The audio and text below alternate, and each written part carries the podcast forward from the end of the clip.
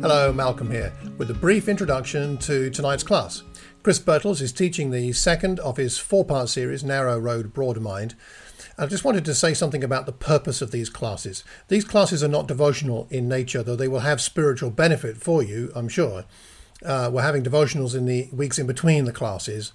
But the purpose of this class is more of a, well, a pure teaching perspective, and indeed, particularly to help us uh, with apologetics. They're apologetic in nature, by which I mean they're equipping us to, uh, to not only interpret the Bible better for ourselves, but to help other people understand the Bible better and to remove blocks in people's understanding or thinking such that they can engage with what the Bible is actually teaching rather than what they think it teaches, and indeed what we think it teaches. This, the class series is aimed at helping us to think clearly about what we claim the Bible says to be true, especially when uh, we may find contradictory evidence from archaeology or science towards the Bible. So, this will help you when you encounter skeptics with questions about creation, about evolution, about archaeology, about the cosmology, about all kinds of things. These classes will equip you.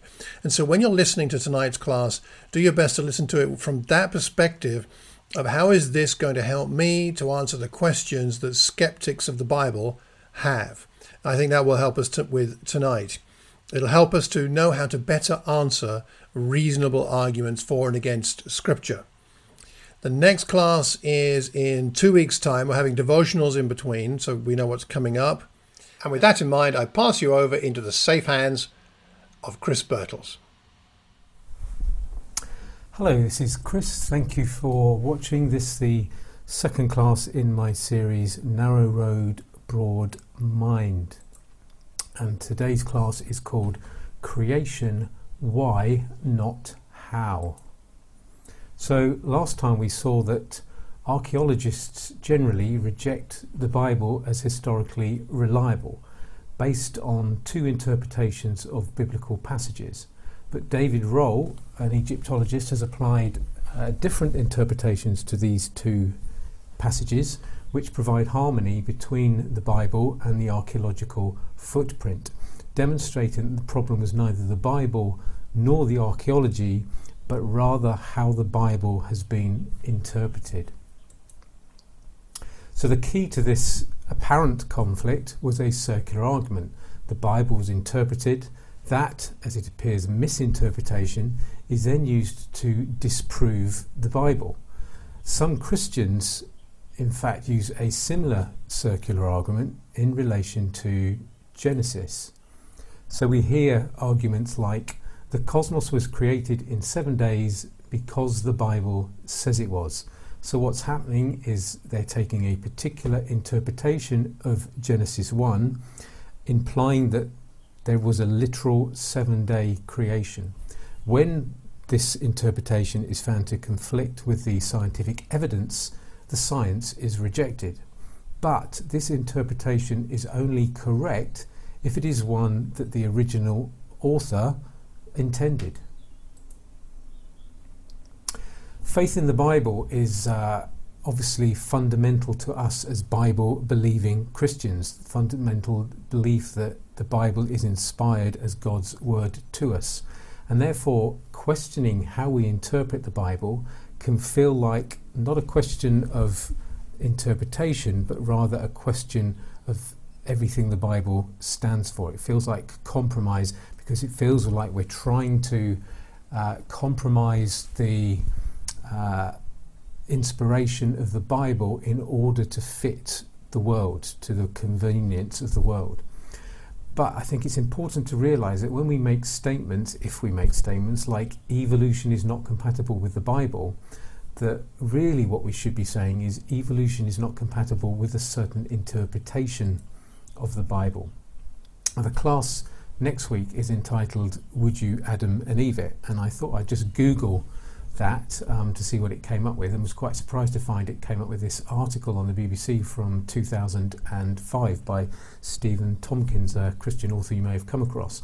And it's talking about the, as it's highlighted at the bottom, growing number of British Christians who are defying Darwinist orthodoxy, i.e., evolution, in favour of creationism. And uh, it goes on to describe how the uh, Evangelical Alliance, a body to which a lot of evangelical churches are affiliated, um, carried out a survey of, of its membership and found that, again, as it says highlighted, one third of those surveyed believe Adam and Eve were created within six days of the start of the universe. And then he goes on to uh, focus on a particular um, advocate of these types of literalist views, Dr. Monty White, who says there is not a shred of real evidence for the evolution of life on Earth. And he takes a complete opposite view to most people, saying that believing in ev- evolution is, uh, is just a choice people make, but rejecting it is a matter of faith in the Bible. And he says, as highlighted, evolution is not compatible with Christianity. So, two questions I think we have to ask ourselves. First of all, is what Monty White is saying, i.e., that evolution and other scientific evidence is at odds with the Bible and must therefore be rejected, is that a faithful stroke biblical approach? And secondly, why might our interpretation be incorrect, our interpretation of the Bible? So, dealing with this question of is it a faithful approach? Let's look in uh, Matthew 11, where we're uh, looking at John the Baptist in prison. And it says, Now, when John heard in prison about the deeds of the Christ, he sent word by his disciples and said to him, Are you the one who is to come, or shall we look for another?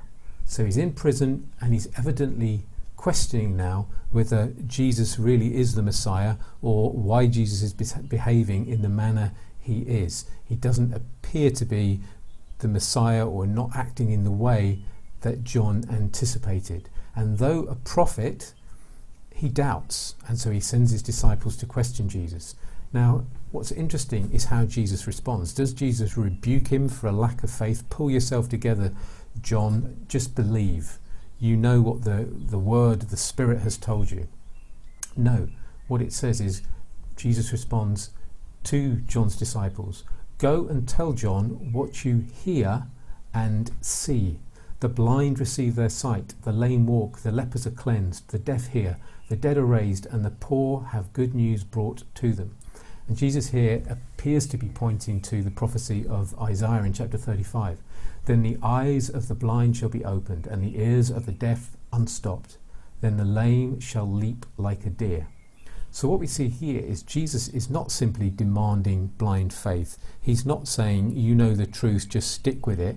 He's saying, look at the scripture, look at what you're seeing me do. See, the two are in absolute harmony. What I'm doing is uh, a corroboration with the scriptural prophecy that demonstrates that I really am the Messiah and I'm acting as the Messiah should be.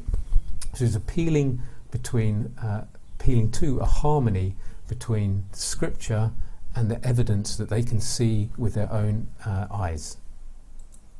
And we see this same idea of uh, an affinity between creation and God's word expressed uh, by David in Psalm 19. So he starts off The heavens declare the glory of God, and the sky above proclaims his handiwork. Day to day pours out speech, and night to night reveals knowledge. So the beauty and grandeur of nature speaks loudly of the glory of God. But then he goes smoothly into the law of the Lord is perfect, reviving the soul. He's not gone into a su- different subject matter as far as he's concerned. For David, both nature, creation, and God's word are both expressions of God's glory. So, going back to this issue of is it a faithful response? Is rejecting scientific evidence because it contradicts the Bible a faithful response? what we see in these two scriptural passages, and if we think that God is the author of both nature and scripture, there should not be a conflict between the Bible and science, between the worldly evidence we can see and experience with our senses. Both are from God. So, my suggestion is this is where the broad mind comes in that if there is a conflict or if there appears to be a conflict between scripture and science, we need to ask more questions about our interpretation of the Bible before we reject the science, because we should consider could our interpretation be wrong? Which brings us on to the second question why might our interpretation be wrong? Well, as I said, discussing um, Stonehenge in the first class, we're so far removed from the ancient world, it's very difficult to find definitive answers because we are speaking a different language, we have a different culture and a different worldview, and they make it all very difficult to see the world as the ancients, as people like Moses, the author of the, the Torah, um, saw the world. It's so different for us. And a man who's really focused his uh, career on dealing with this, and um, he's a, an evangelical Christian, and it's his mission to try and demonstrate that there isn't a conflict between the Bible and science. And uh, he specializes in texts of the ancient Near East, which includes um, biblical texts, other Jewish texts, and those of Mesopotamia and Egypt, for example. And uh, he says that it's important for us to recognize that although Scripture is written for us, it is not written to us. If it was written to us, it would be in English or whatever your first language is. I've read this uh, book. He's written a, a lot of books on uh, the ancient Near East, but there's a series called The Lost World of, and the one that relates to two and Genesis two and three is this one, uh, the lost world of Adam and Eve. But the the general picture he has is that we have to grasp when we're thinking about Scripture that what we're reading is a translation, and if we tried to read the Hebrew, we wouldn't understand it. And the culture of the ancient world would be just as alien to us as the language. So we need help in trying to understand it. And just as a, an illustration, there's a picture here of a restaurant called La Fromagerie. This was uh, in a Swiss mountain village called Les where we went on holiday getting on for 20 years ago now. And uh, inside La Fromagerie, you can see it's very traditional, quaint. And uh, there's Caroline uh, stirring the cheese alongside my twin sister Jane. And the menu in La Fromagerie was all in French, which for the most part wasn't a problem because Caroline's actually very good at speaking French. And uh, she was able to translate it all for, for me and, and, and Jane. Apart from one item. And the owner was pretty good at English, so generally we were able to uh, converse quite easily. But this one item, not only could Caroline not understand the French, she couldn't remember what the English equivalent was. So she tried to describe what this was by saying it's bigger than a fox and it's smaller than a horse. And uh, it turned out it was venison, and uh, we got there in the end. But imagine if God tried to communicate to Moses by using an unfamiliar language and images that weren't quite familiar to him, and there was lots of pointing and gesticulating going on. It wouldn't make the Bible uh, a very reliable document. So God had to bear in mind when he communicated with Moses the language and imagery that were familiar to Moses the limitations of Moses' knowledge and awareness of the world and what message he wanted to convey. Now, this is just an example of what um, John Walton calls cultural rivers, which affect our, uh, the commonality from a particular society of our cultural experience, which embeds itself in the type of imagery and illustrations that we use. And for those of you who, like me, were brought up in uh, this country in the 1970s, you will no doubt recognise this as part of your cultural river as well. Pugh Pugh Barney McGrew, and some of you will be uh, reciting the names that follow. But those of you who come from a different cultural river will probably have no idea what I'm talking about. So if I were to go on and make illustrations using uh, Trumpton, Chigley, Camberwick Green, it would be completely useless because you wouldn't know what I was talking about. This is actually what I was talking about. Pugh Pugh, Barney McGrew, Cuthbert Dibble Grubb, the brave men of the Trumpton Fire Brigade, which was uh, part of Watch with Mother that we used to watch at uh, lunch times and uh, has a cherished place in many of our hearts. So, Moses' cosmology and in fact the cosmology for the world in general for another 3,000 years after Moses looked pr- pretty much like this. So you have uh, a flat earth covered with a dome, um, and above this dome is the, the waters being held back, and above that, the heavens. And this is something that we have to consider when we say we reject evolution because it doesn't agree with the Bible. Are we then going to say that we accept this model of the cosmos because that's what's in the Bible. That's the issue we have to have. Do we say, because I don't think many people today, there are some, but I don't think many people today believe that the cosmos actually looks like that. And the what the system that most of us um, respect now is called the Copernican solar system, and uh, it was first proposed by Copernicus in 1514. Basically, that we live in a solar system in which the Earth and other planets revolve around the Sun, orbit the Sun. Uh, but when he first proposed this in a, a periodical in 1514, it was deemed by most Christians to be contrary to Scripture, particularly this verse in Chronicles the world is firmly established, it shall never be moved. So there's no way it's orbiting round the sun. And even Martin Luther, ironically, who was broad minded, when he looked at Catholic orthodoxy, he was prepared to question it and go to, to great lengths to challenge it. But in response to this Copernican um, solar system, he said the fool, i.e., Copernicus, wants to turn the whole art of astronomy upside down. However, as Holy Scripture tells us, so did Joshua bid the sun to stand still and not the earth. So, this is another example of a circular argument. Luther rejects the Copernican solar system based on his interpretation of Joshua 10. But few would now reject the Copernican system. Most of us accept the solar system. And what if Luther had had the opportunity to reconsider his interpretation? We have um, a lot more ability to look back at ancient texts because we have so many um, tablets from cuneiform tablets from Mesopotamia, which give us a much greater insight into the thinking of the ancient world, and so it's much easier for us to to look at their worldview and understand it better than someone of his time before archaeology had uh, had started. Um, but there is another alternative interpretation of what happened in Joshua 10 when the sun stood still. And it's uh, recently, about three years ago, um, a paper was produced by Professor Sir Colin Humphreys, who wrote this excellent book on the right, The Mystery of the Last Supper. Basically, he's a, a Cambridge University scientist, obviously a very successful one to, to be called Professor Sir. And uh, he likes in his spare time to try and provide scientific support for biblical uh, incidents.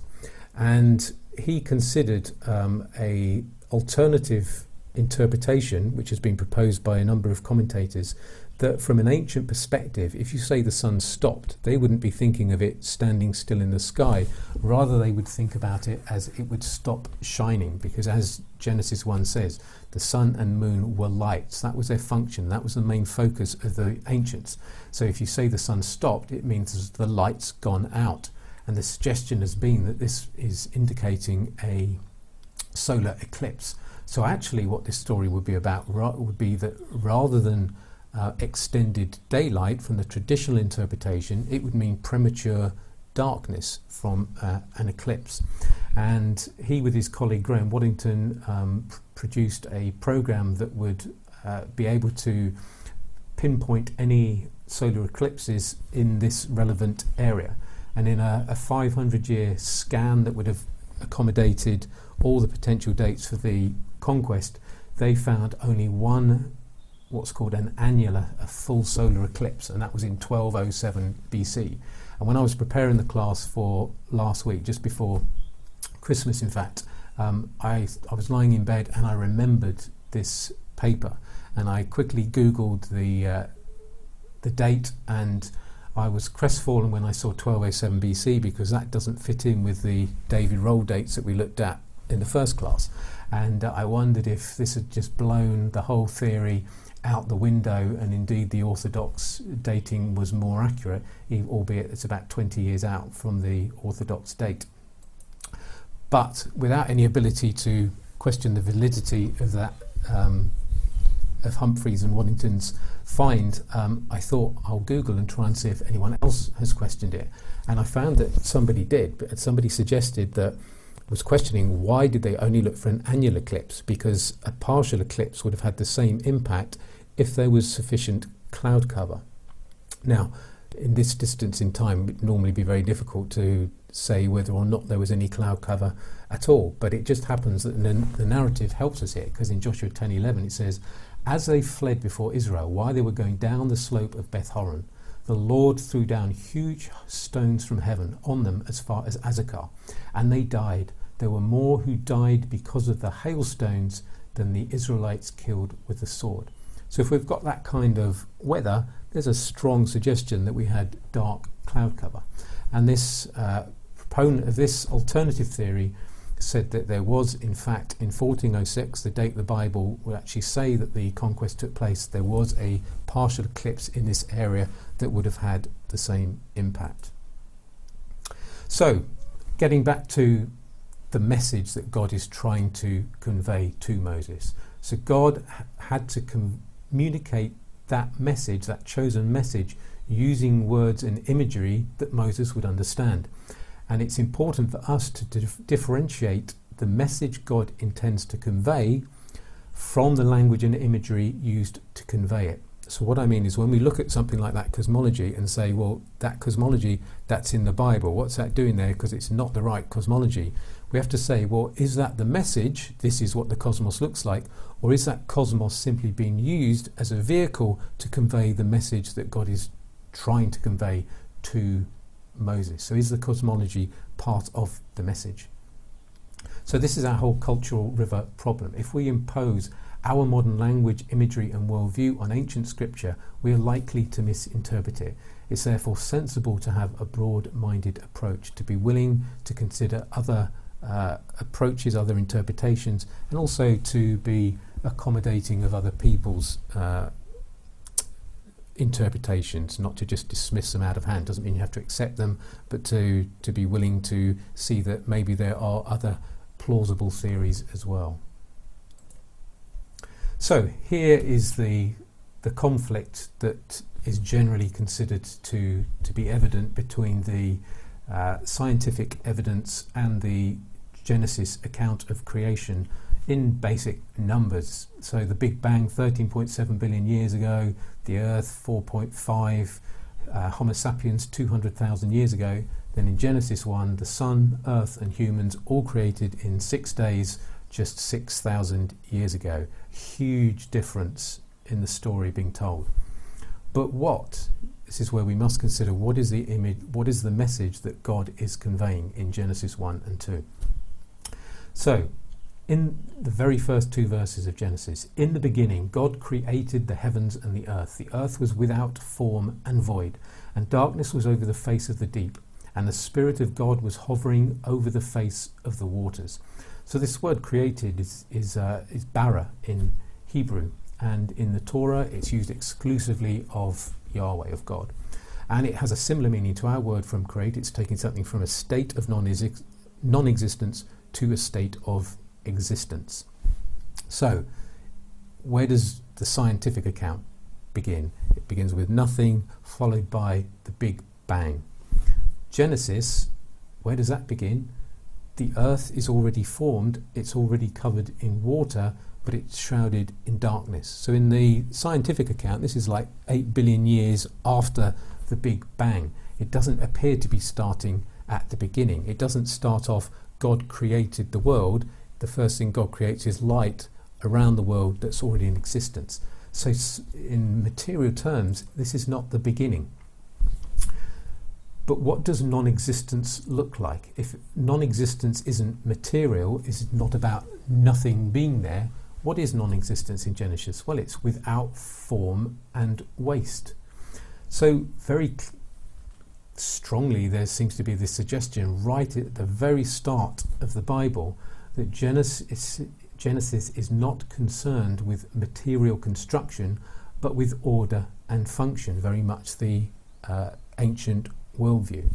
So Moses' cosmology then is simply a vehicle to describe how God ordered the cosmos. The cosmology is not the message, it's a vehicle through which God is conveying his message, which is about how he ordered the cosmos, how he brought the cosmos into harmony with his will. So, if God is the source of order, then in spatial terms, this suggests sacred space. If God's involved, it's sacred. And note that it the account of creation is about the heavens and the earth. It's not God was in heaven and he decided to create the earth, but it's about God creating the heavens and the earth. So, is there any suggestion in Genesis that we are looking at sacred space? And this gets us onto the idea of the seven. Why a seven day creation? If creation really took billions of years, why would the Bible tell us it took seven days? Well, this is just a, a general uh, idea from the ancient world, which is all associated with temples and sacred space. An example being in Ugaritic creation myth about the construction of Baal's temple, the construction took seven days. In uh, an actual king of Sumeria, King Gudea, who was in the 22nd century BC, uh, his, he had a dedication ceremony of seven days. Likewise, 12 centuries later, Solomon had a seven day inauguration in the seventh month for the temple he had constructed for God. So, seven, a seven day creation suggests a temple is being constructed. If God wants to get the ancients of Moses' contemporaries to be thinking about sacred space, then talk about seven days, and that's what they will think about. So, more examples of seven and uh, associated ideas with the temple theme. Solomon's speech in dedicating the temple in 1 Kings 8 involves seven petitions. The construction took seven years. Another example, the Feast of Tabernacles takes seven days in the seventh month. So, why, if there is a temple theme, why is there a temple theme? We have to think here about the situation in which Genesis is being written. This isn't just God giving Moses a potted history of what's gone on up to this point. We have to think the context here is that the Hebrews have just come out of centuries of slavery in Egypt and were embarking on a new covenant relationship with God centered around the tabernacle. So they quickly have to organize themselves into a society with Yahweh in their midst. So God is telling the story of creation to Moses in a covenant tabernacle context. Why? Because he wants to bless them, but they must, like Adam and Eve, choose obedience or disobedience. And we know Adam and Eve chose disobedience and it all went wrong. And this is the choice facing the Hebrews. And just to see this, um, how this creation tabernacle uh, parallel comes out, you can see in the language of the Genesis creation and in the language of the tabernacle construction, there are common linguistic traits. So, in Genesis, we get the seven day creation. In the uh, case of the tabernacle, we get seven speeches, all beginning, The Lord spoke to Moses. On the seventh day, Yahweh rests. In the seventh speech that Moses makes from speaking the words of God. The last one, the seventh one, is about Sabbath observance. And in Genesis, God makes uh, a decree such as, let there be light. That's followed then by an execution report such as, and it was so. They, that occurred seven times. In Exodus with the tabernacle, it says, just as the Lord commanded, another execution report, and that again occurred seven times also the agent through which both were created. In Genesis 1, the earth was a formless void, and darkness covered the face of the deep, while a wind from God swept over the face of the waters. That wind from God in Hebrew is Elohim Ruach. And then in Exodus 31, relating to the tabernacle, See, I have called by name Bezalel, son of Uri, son of Hur, of the tribe of Judah, and I have filled him with divine spirit. Again, the Hebrew for that is Elohim ruach. So the agent of both is exactly the same. There's clear pointers going on here. So, the message God's concern here is not to provide a scientific explanation of the cosmos, rather, it is to order these freed slaves into society in a covenant relationship through which He will provide for them. But they must understand that in order to flourish, they must be obedient to their Creator. So, we have here in Genesis not a house story, but a home story. This is a brilliant analogy made by John Walton. So, a house story is about how, what's what's it the house made of, uh, who built it, um, what construction techniques are involved, etc.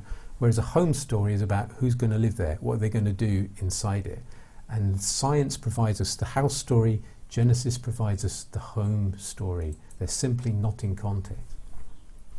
And when does the house become a home? Like the Temple of Solomon, it only became uh, it's a building waiting to become a temple until God's glory enters into it, when it becomes the, the, the dwelling place, the resting place of God. So, when does a house become a home? When God rests inside it. And we see this expressed in uh, one of the Psalms of Ascent, like Malcolm's been talking about in Psalm 132, where uh, David is celebrating the bringing of the ark to Jerusalem.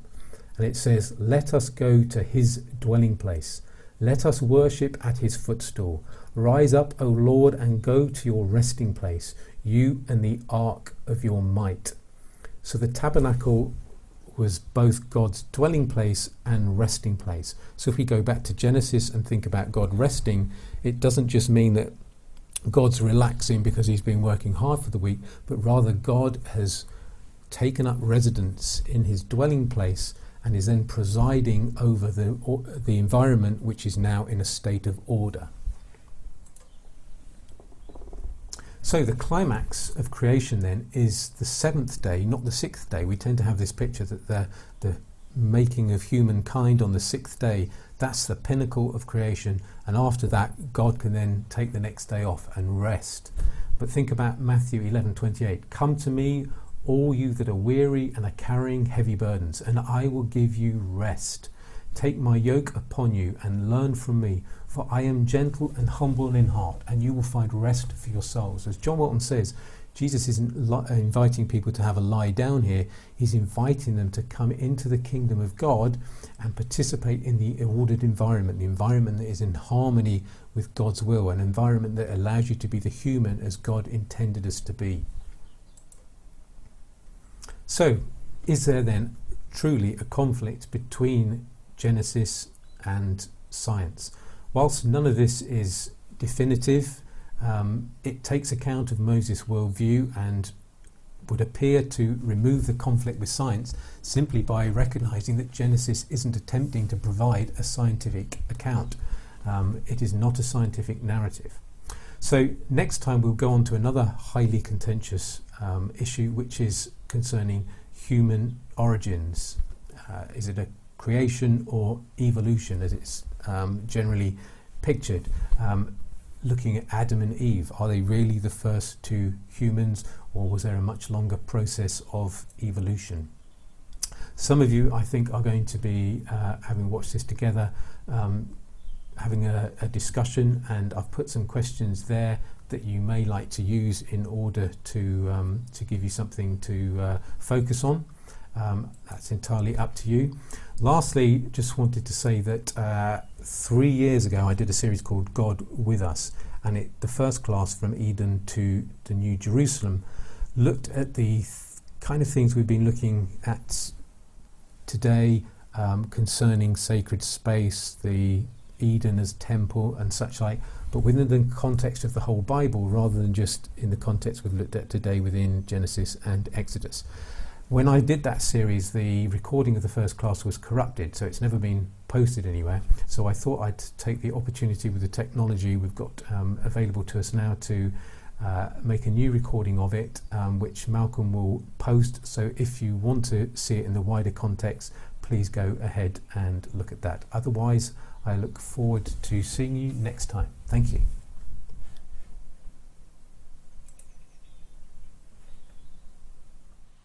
So that's tonight's class. I hope you found something meaningful from it. I'm just going to repeat the questions that Chris gave us for discussion, and feel free to broaden the discussion beyond these, but I'll put them on the screen as well.